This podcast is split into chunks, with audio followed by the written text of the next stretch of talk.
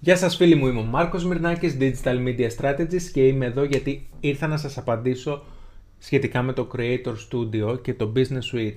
Πολλοί έχετε μπερδευτεί, το Business Switch είναι ένα καινούριο ουσιαστικά εργαλείο το οποίο προσπαθεί το Facebook να συγκεντρώσει ουσιαστικά όλα αυτά τα εργαλεία τα οποία μας δίνει μέχρι σήμερα μεμονωμένα. Δηλαδή το διαφημιστικό κομμάτι, το Creator Studio, ε, το χρονολόγιο, όλα αυτά μαζί σε ένα. Ωστόσο αυτή τη στιγμή είναι πάρα πολύ πρώιμο το στάδιο στο οποίο βρίσκεται, έχει πάρα πολλά ασφάλματα. Θα επιστρέψω με καινούριο podcast για να σας πω και βιντεάκι στο YouTube μη σας πω, για να σας πω αναλυτικά ε, πώς δουλεύει, αν δουλεύει σωστά και ούτω καθεξής. Μέχρι στιγμής πάντως μου έχει αφήσει πάρα πολύ καλές εντυπώσεις, αλλά έχει πάρα μα πάρα πολλά σφάλματα ακόμα. Πάμε να δούμε λίγο το Creator Studio γιατί πολλοί με ρωτάτε αν το χρειαζόμαστε και πότε το χρειαζόμαστε και τι ακριβώς κάνει. Λοιπόν, το Creator Studio του Facebook θα μπορούσα να το χωρίσω σε δύο διαφορετικές ε, κατηγορίες. Η πρώτη κατηγορία έχει να κάνει στο κομμάτι της παρακολούθησης ουσιαστικά, όπου ε, ξέρετε, εγώ που ασχολούμαι με πάρα πολλές σελίδες και φαντάζομαι είστε πάρα πολλοί εκεί έξω που κάνετε το ίδιο πράγμα ακριβώς, θέλετε να έχετε τον έλεγχο των αναρτήσεων. Ωστόσο, στη ροή της αρχικής σας βλέπετε post από φίλους, από άλλες σελίδες που ακολουθείτε και χάνονται μέσα σε όλη αυτή την πληροφορία οι δικές σας αναρτήσεις, αυτές που έχετε σχεδιάσει. Μέσα λοιπόν από το Creator Studio μπορώ να βλέπω ακριβώς τις αναρτήσεις τις δικές μου, όλες αυτές οι οποίες έχουν παραχθεί, δημιουργηθεί από μένα ή από τους συνεργάτες μου και αφορούν τις δικές μου σελίδες, τις σελίδες τις οποίες έχω οποιονδήποτε ρόλο, από διαχειριστή μέχρι υπεύθυνο επικοινωνίας. Άρα μπορώ να έχω μία πλήρη εικόνα στο τι αναρτήσεις γίνονται στις δικές μου σελίδες. Επίσης μπορώ να παρακολουθήσω τα στατιστικά και μάλιστα ένα πλεονέκτημα, γιατί θα μου πείτε σε κάθε σελίδα αν θα μπω στα στατιστικά, μπορώ να τα δω.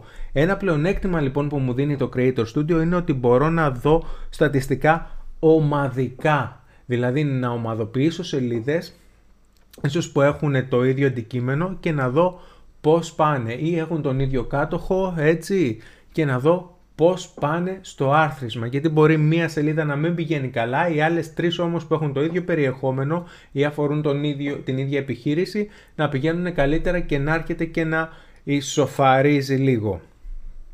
Ε, άρα είναι ένα σπουδαίο εργαλείο για να έχω μία πιο ολοκληρωμένη εικόνα όταν μιλάμε για διαφορετικές σελίδες μεταξύ τους. Επίσης, Φανταστείτε τώρα πόσο χρόνο γλιτώνετε στο να βλέπετε τα στατιστικά κάθε σελίδας από ένα σημείο.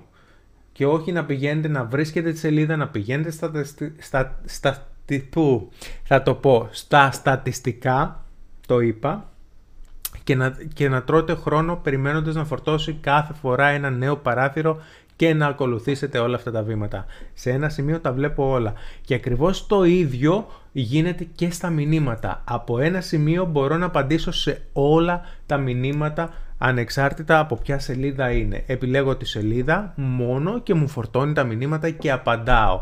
Δεν χάνω χρόνο για να ψάχνω πάλι σελίδες και να πηγαίνω στα μηνύματα και να φορτώνει και να καθυστερεί και κάθε λίγο και λιγάκι να περιμένω.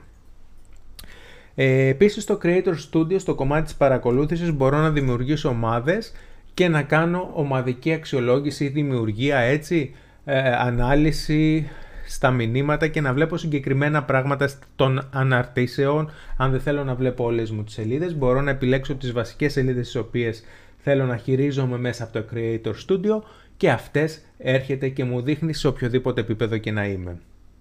Και φυσικά σε λίγο καιρό εύχομαι άμεσα, μέχρι στιγμής δεν ισχύει στην ε, Ελλάδα αλλά ισχύει στο εξωτερικό, μέσα από το Creator Studio γίνεται η οικονομική αξιοποίηση ουσιαστικά το να μπορείτε να έχετε έσοδα ε, μέσα από το περιεχόμενό σας, από τα βίντεό σας. Όπως ακριβώς δηλαδή συμβαίνει και στο YouTube, ακριβώς με τον ίδιο ε, τρόπο. Και το δεύτερο λοιπόν, όλα αυτά ήταν στο πρώτο κομμάτι, έτσι, στο ε, κομμάτι της παρακολούθησης. Το δεύτερο κομμάτι το οποίο, συγγνώμη, μας βοηθάει Το δεύτερο λοιπόν κομμάτι το οποίο μας βοηθάει το Creator Studio είναι η δημιουργία, στο κομμάτι της δημιουργίας. Μπορούμε να κάνουμε δημοσιεύσεις, έτσι, μπορούμε να, να προγραμματίσουμε τις αναρτήσεις μας, να κάνουμε προσχέδια και μπορούμε ακόμα να βλέπουμε τις δημοσιεύσεις τις οποίες έχουμε ορίσει ότι θέλουμε να λήξουν. Για παράδειγμα, αυτό ισχύει για βίντεο. Μπορεί να ανεβάσω ένα βίντεο το οποίο να αφορά ε, μία εκδήλωση η οποία θα γίνει την τάδε του μήνα και να του πω ότι μετά από 10 μέρες αφού γίνει η εκδήλωση θέλω να σβηστεί γιατί δεν με ενδιαφέρει αυτό το βίντεο να υπάρχει ε, στην σελίδα μου και να είναι δημόσιο. Αυτή, σε αυτή την περίπτωση το περιεχόμενο αυτό μπορώ να το βρω με τα στατιστικά του εδώ στο Creator Studio και επιλέγοντας τις δημοσιεύσεις όπου έχουν λήξει.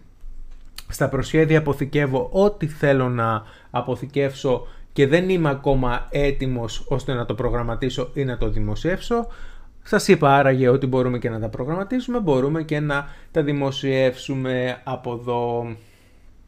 Βασικό εργαλείο εδώ είναι ότι μπορώ να δημοσιεύσω με ένα upload ένα βίντεο σε πολλές σελίδες. Το ανεβάζω μία φορά και του λέω θέλω να ανέβεις εδώ, εκεί και εκεί και παρακεί. Και ανεβαίνει ταυτόχρονα σε 3 και 4 και 5 και όσες σελίδες θέλω. Ορίζω μία κύρια σελίδα και όλες οι υπόλοιπες είναι, ε, σε όλες τις υπόλοιπες γίνεται διανομή του περιεχομένου. Τι με βοηθάει αυτό, γλιτώνω πάρα πολύ χρόνο και επίσης συγκεντρώνω τις προβολές όλων των βίντεο στο ένα μου βασικό βίντεο, τον κύριο κάτοχο που είναι στο συγκεκριμένο βίντεο. Μπορώ να κάνω live μεταδόσεις από εδώ, έτσι μπορώ να ανεβάσω βίντεο, μπορώ να κάνω δημοσκόπηση, μπορώ να κάνω stories, μπορώ να κάνω ό,τι ακριβώς θέλω. Και για να σας βοηθήσω λίγο, πλέον στο Apple Store και στο Play Store μπορείτε να βρείτε την εφαρμογή Creator Studio όπου μπορείτε να το χειριστείτε και να, τα προσχέδια και τις, ε, τα δημοσιευμένα ε, και τα προγραμματισμένα πάρα πολύ εύκολα να τα τροποποιήσετε, να αλλάξετε τις ημερομηνίες, να τα σβήσετε, να τα κατεβάσετε, να τα κρύψετε, να κάνετε ό,τι ακριβώς θέλετε μέσα από το κινητό σας. Εύκολα και γρήγορα. Να αναφέρω και ακόμα μία φορά ότι όλες αυτές οι εφαρμογές που μας δίνει το Facebook για να χειριζόμαστε το περιεχόμενό μας μέσα από κινητά είναι κυρίως για γρήγορη ε, παρακολούθηση, γρήγορες τροποποιήσεις. Δεν, έχει πλήρη τα, δεν είναι πλήρως τα εργαλεία που θα δούμε σε έναν υπολογιστή αν μπούμε στο Creator Studio, αλλά ωστόσο είναι σε ένα πάρα πολύ καλό επίπεδο για να κάνουμε την παρακολούθηση.